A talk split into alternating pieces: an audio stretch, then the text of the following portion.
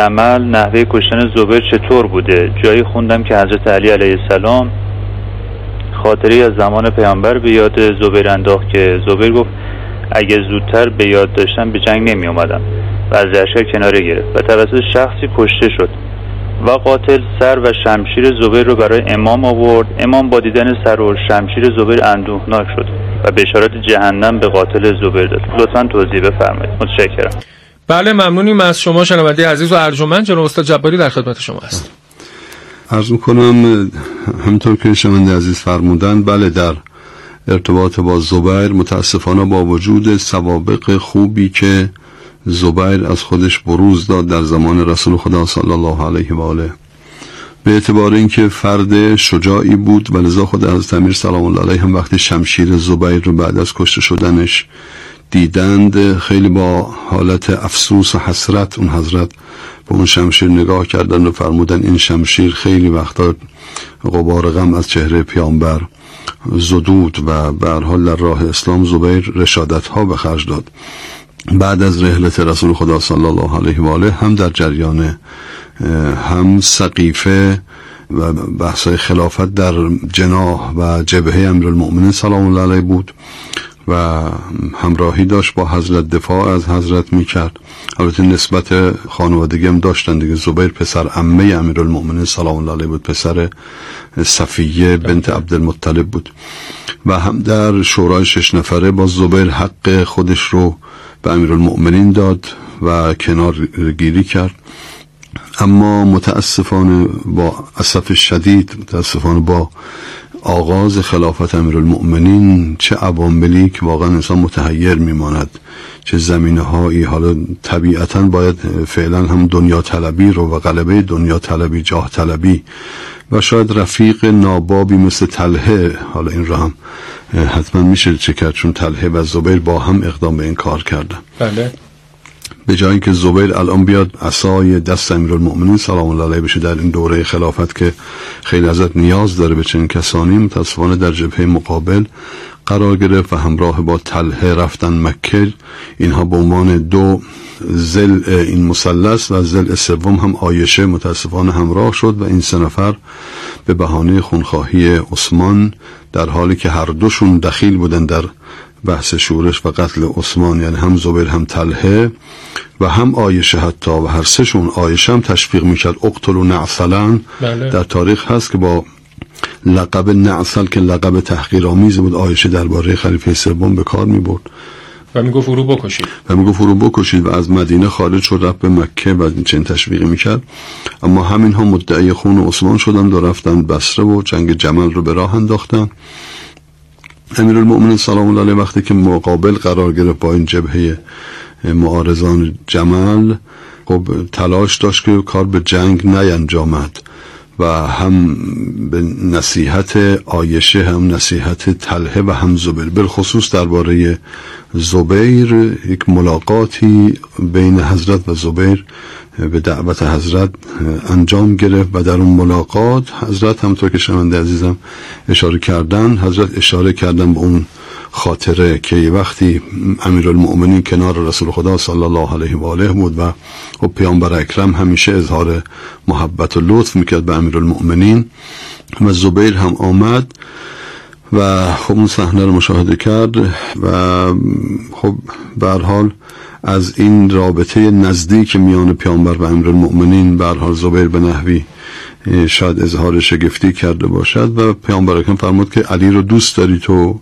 بله. و زبیر گفت که چطور میشه دوستش نداشته باشم کسی مثل علی رو؟ پیامبر اکرم اونجا فرمود اما تو با او خواهی جنگید در حالی که در حق او ستمگر خواهی به ظالمانه با علی مواجه خواهی شد. این رو پیامبر اون زمان فرمود و امیرالمؤمنین به زبیر یادآوری کرد و یاد زبیر آمد این صحنه.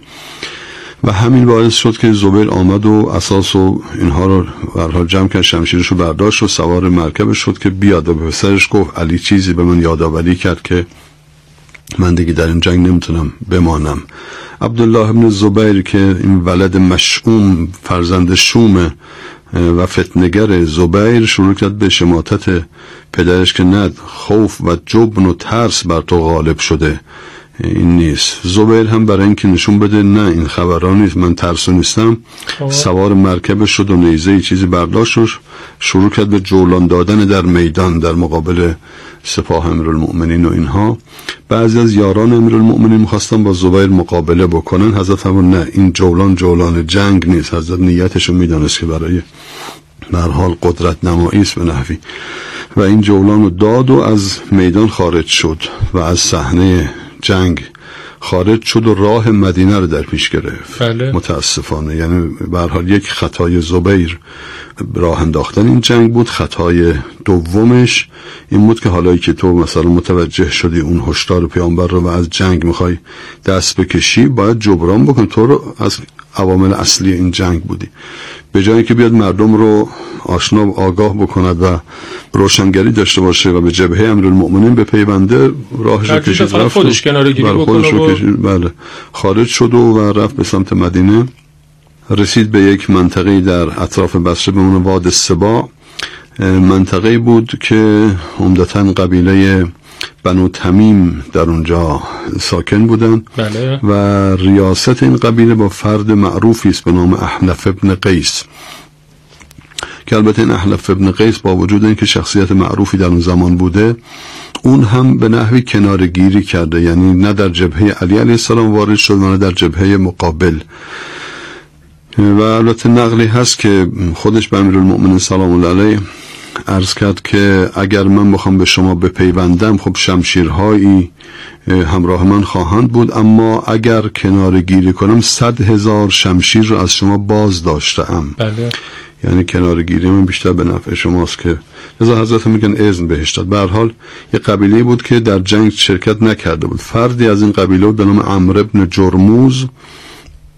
اون وقتی که زبیر رو دید که اونجا اومده بود حالا جای برای استراحت سکونت کرد و چند لحظه ای این زبیر رو شناخت و ناغافل زبیر رو کشت به این اعتبار که خب اعتراض در واقع داشت به اینکه تو جنگ رو راه انداختی و الان راه خودت در پیش گرفتی و داری به سمت مدینه میری و تصور می‌کرد که حالا سر زبیر رو شمشیر زبیر رو امثال اینها رو بیاره و به امیرالمؤمنین سلام الله علیه تقدیم کنه. مورد تشویق حضرت قرار می‌گیره. حضرت سله بهش میده. امثال اینها. این که شرمنده عزیزم اشاره کردن که حضرت بشارت به تعبیر یعنی خبر دادن از اینکه قاتل ابن صفیه بشر قاتل ابن صفیت به نار. این رو که حضرت نقل کردن امیرالمؤمنین. خب دلیلش چه بوده در حالی که خب دشمن به هر حال جلوی امیرالمومنین ایستاد جلوی امام معصوم بله. ایستاد و بله. جنگی به راه انداخت پس بله. طبعا باید به جزاش بله، برسه این امام وجود- تشویق هم بکنه بله با این وجود چطور امیرالمؤمنین چنین فرمود دلیلش ممکنه این بوده باشد که این خب خودش با نیت صالح این کار رو انجام نداد به طمع شاید سله این کار رو انجام داد نکته دومی که بی ازن امام این کار رو انجام داد یعنی خب بعد از اگر واقعا تابع امیرالمؤمنین بود بعد از حضرت اذن می داشت در این مسئله و به حال در مجموع یک اقدامی نبود. و نکته سومی که بنابر برخی نقل ها این خود امر ابن جرموز هم بعدها جزو خوارج شد. و لذا یک چنین گزارش های در مجموع میرسونه که استحقاق ثواب و پاداش برای کسی است که فعل حسنی رو از روی ایمان انجام بده. یعنی هم حسن فاعلی داشته باشد هم حسن فعلی داشته باشد. در مورد ارز کنم که زبیر هیچ کدوم از اینها ظاهرا وجود نداشت چون حسن فعلی در صورتی است که امام اذن داده باشد حسن فعلی در صورتی که با نیت درستی صادر شده باشه. بله. ولذا حضرت هم این رو به او فرمود و و او یک اعتراضی هم در اونجا کرد و البته عاقبت امرش هم تاریخ نشون داد که همین بوده که به هر حال حضرت فرموده یعنی بر سرانجام کار این هم در خط امیرالمؤمنین و اهل بیت نبود و گفتن به خوارج پیوست. بسیار خوب خیلی متشکرم و ممنونم. از شما جناب استاد جباری و از شما شنوندگان عزیز دعوت می‌کنم که همچنین